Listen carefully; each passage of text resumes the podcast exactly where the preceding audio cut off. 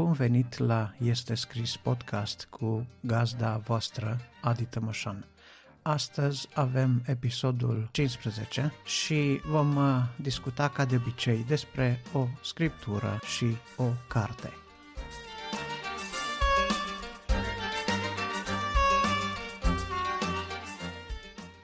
Partea în care fac câteva comentarii despre scriptură, aș dori să vorbesc despre un text care a fost ales chiar în dimineața aceasta în uh, biserica pe care am uh, urmărit-o live de la Reșița. Se vorba de Iosua, capitolul 14, unde ni se vorbește despre faptul că Iosua a primit o solicitare de la Caleb să îl lase să meargă să ia în stăpânire, să cucerească un munte ca partea sa de moștenire din țara Canaanului, întocmai după cum îi fusese făgăduite Domnul prin Moise.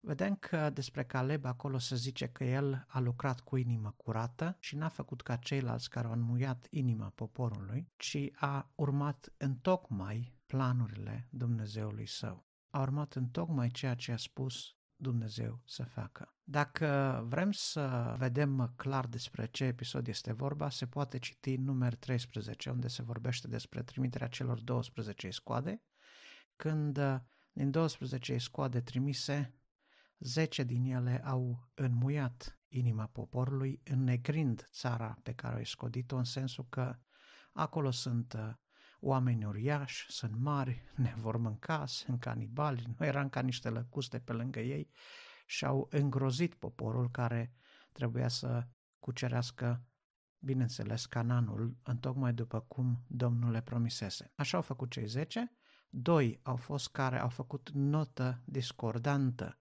cu majoritatea, și anume Caleb și Iosua. Iosua avea să devină liderul poporului evreu în exodul său către Canaan, urmându-i lui Moise, iar Caleb, cu această ocazie, în Iosua 14, vedem că vine și face această solicitare, ca Iosua să îngăduie să meargă să cucerească acest munte. Cele mai multe părți ale țării Cananului fuseseră deja cucerite, fuseseră deja împărțite după un sistem pe care Dumnezeu îl agrease în ceea ce privește împărțirea, după un sistem pe care și poporul îl agrease și se făcuse o împărțire dreaptă și cinstită și așa mai departe, însă mai erau pe aici, pe acolo, zone care încă erau necucerite, care încă erau stăpânite de popoarele cananite, printre acestea fiind și muntele acesta pe care Caleb vrea să-l cucerească pentru sine și pentru familia sa, pentru că el era din seminția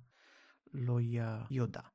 Era muntele în care se găseau uriașii. Uriași, dintr-o spiță de neam a unor egipteni, Anac era tata celor trei uriași care trăiau uh, în acele zile pe acei munți și vedem că de data aceasta Caleb trebuie să treacă de la o luptă, ca să-i spunem așa, comunitară, la una personală. Una este să mergi și să birui o amenințare când ai în spate forța unei comunități și alta este când trebuie să birui o situație care devine personală, care devine individuală.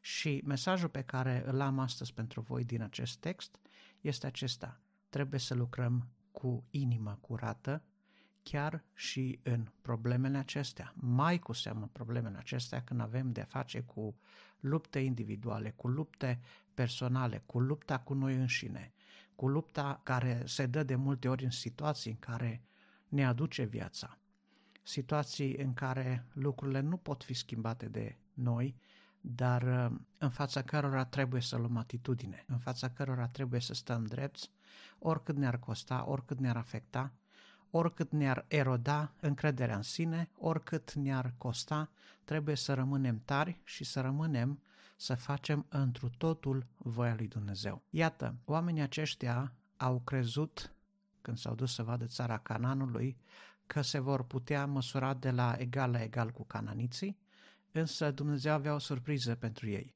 I-a lăsat să vadă că acești cananiți sunt mai puternici, mai uniți și mai în stare să îi doboare, să-i termine, însă la fel de bine le-a dat șansa să își facă timp să-L cheme pe Dumnezeu în ajutor și să lase pe Dumnezeu să lupte pentru ei.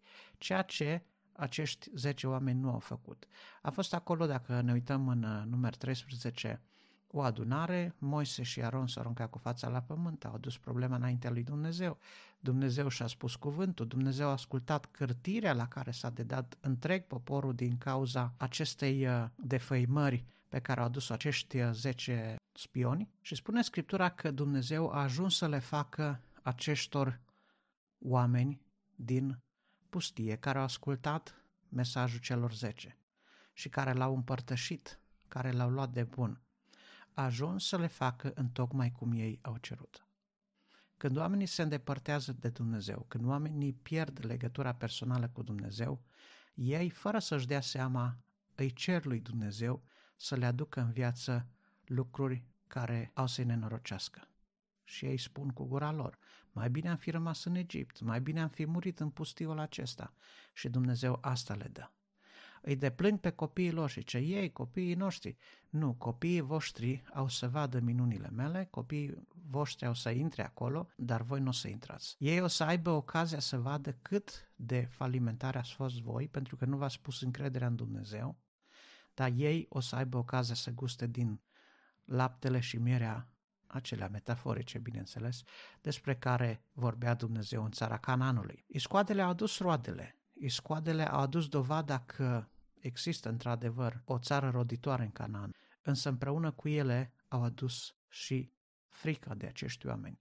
Împreună cu ele au adus nesiguranța care este dată de orice încercare de a lupta cu dușmanul prin forțe proprii.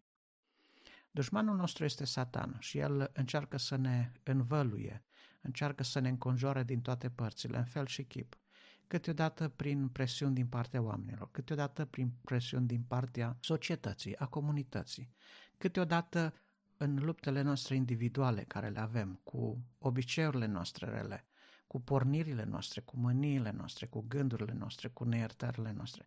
Acolo sunt luptele noastre individuale.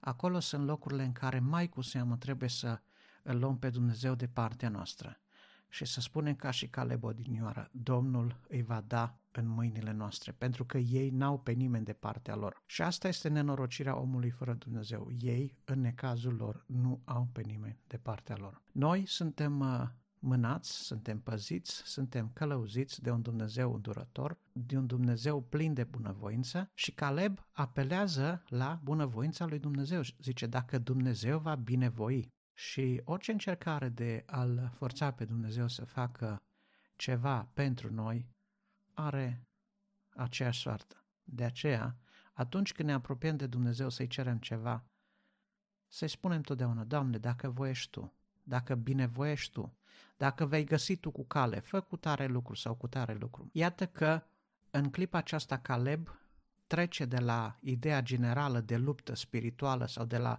de luptă împotriva dușmanului la una cât se poate de personală. Câte vreme era tot poporul în spatele lui, ar fi putut să se încreadă în popor. Însă de data aceasta este el cu tribul lui, cu casa lui și ei trebuie să meargă înainte să își uh, cucerească muntele pe care avea să-și uh, instaleze seminția. Lupta devine personală.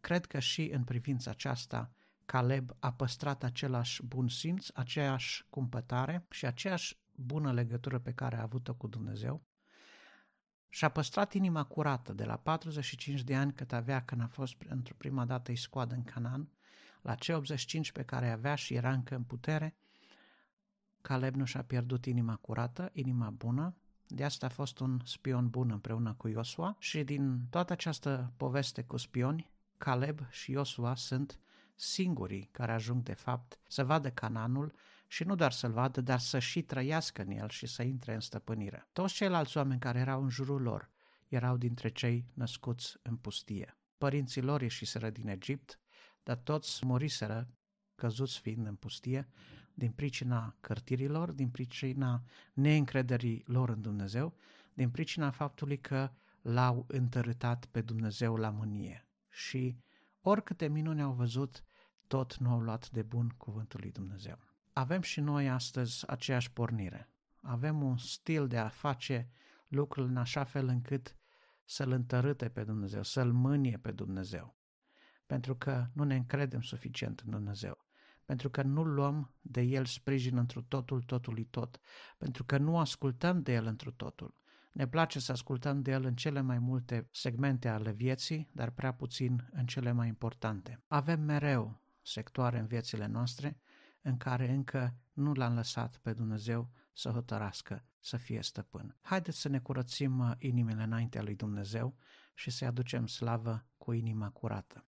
Din toată această poveste cu spioni am învățat un lucru. Cei care se încred în Domnul și au inimă curată intră în moștenire, intră în țara făgăduită. Cei zece, spune Scriptura, că au murit acolo loviți de o moarte năprasnică, chiar înaintea celor care cârtiseră. Și măcar că au văzut pedeapsa imediată, măcar că au văzut moartea năprasnică a celor care le-au înmuiat inimile, nici măcar în ceasul acela nu s-au pocăit de cârtirea lor, de neîncrederea lor.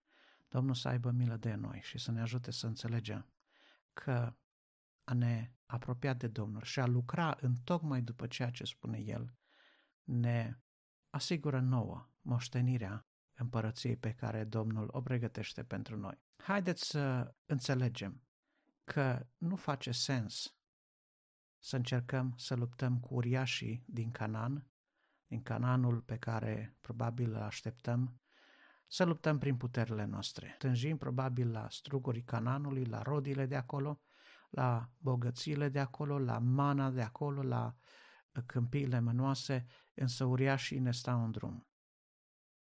Haideți să nu ne uităm la uriași. Haideți să înțelegem că uriașii n-au pe nimeni de partea lor, însă noi îl avem pe Dumnezeu și atunci nu ne mai trebuie nimic. Slăvi să-i fie numele.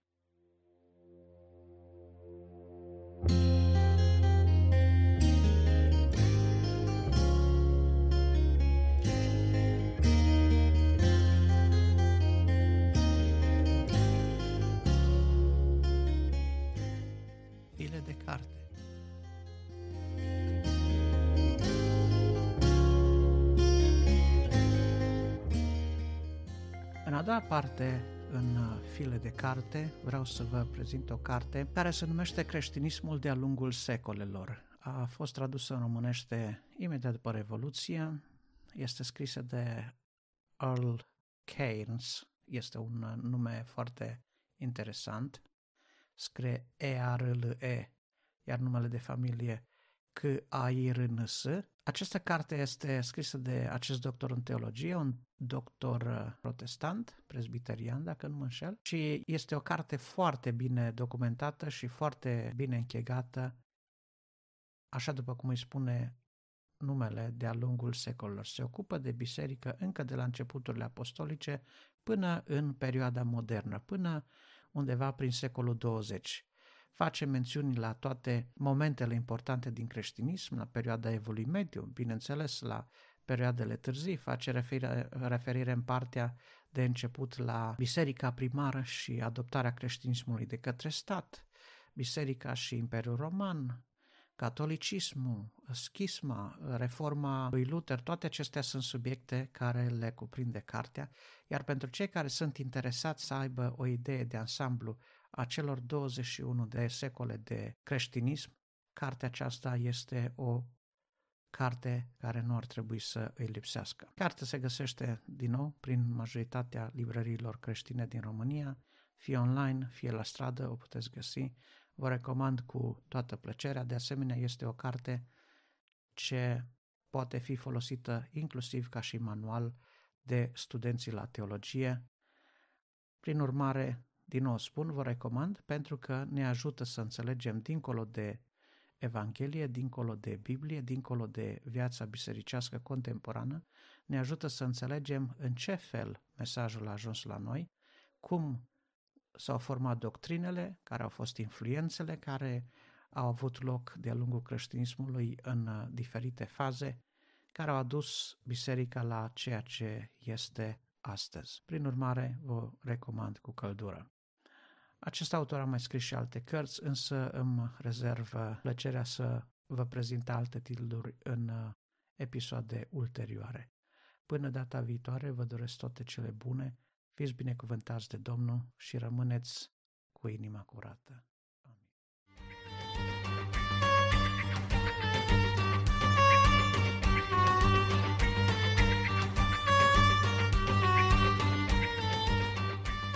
Dacă v-a plăcut ceea ce ați ascultat în podcastul Este Scris, rugămintea mea este să dați vorba mai departe.